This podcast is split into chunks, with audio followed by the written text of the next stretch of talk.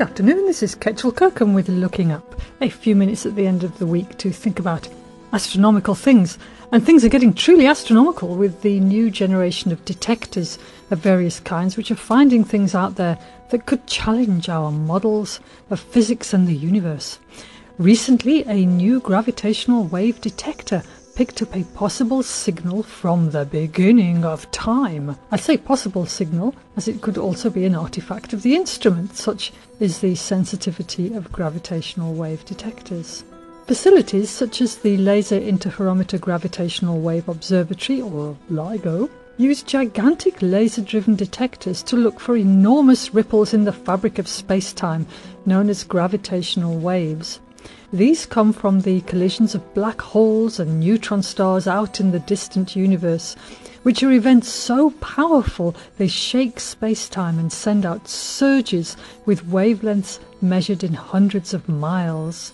Long before these huge observatories were built, scientists suspected that gravitational waves of such sizes existed because they knew black holes and neutron stars should sometimes crash together. So says Michael Tobar, a physicist at the University of Western Australia in Perth, as relayed by Space.com. But there aren't any well understood sources for gravitational waves with shorter wavelengths of between a few feet and a few kilometres. Nevertheless, in the universe, there's always things we don't expect. Recent years have seen a push to build detectors that can search for these smaller gravitational waves including one built by Tobar himself and his colleagues. Their device consists of a disc made from crystal quartz 3 centimeters in diameter with a resonant chamber that produces an electrical signal whenever it vibrates at certain frequencies. Now, this is where it gets interesting for fine music radio listeners. Tobar likened the setup to a bell or a gong that rings at a, at a particular pitch. If a gravitational wave hit that, it would excite it, the ringing in the crystal is then picked up as an electromagnetic signal by electrical sensors.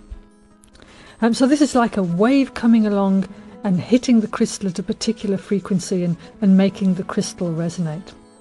The researchers placed their detector behind multiple radiation shields to protect it from background electromagnetic fields and cooled it to extremely low temperatures to minimize thermal vibrations in the apparatus, so everything had to be kept extremely still.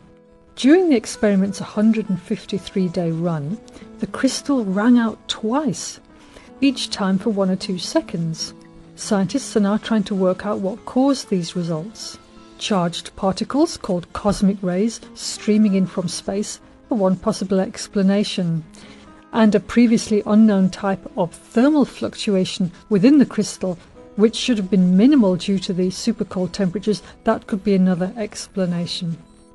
But there are also a host of exotic prospects, such as a type of dark matter known as an axion spinning around a black hole and giving off gravitational waves, and that's what researchers wrote in their paper, but it's still quite theoretical. Many explanations could require previously unknown physics, beyond what's known as the Standard Model that describes almost all of the subatomic particles and forces in the universe.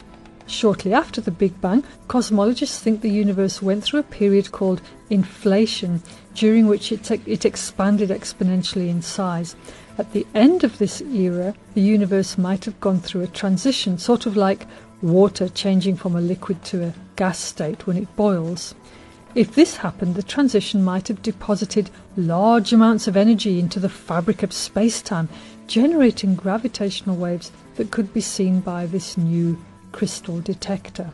So now they're angling to build duplicates of this instrument, as if several devices see the same signal at the same time, it could potentially help to rule out internal processes like thermal fluctuations inside the crystal and point to something out there in the universe we know not what.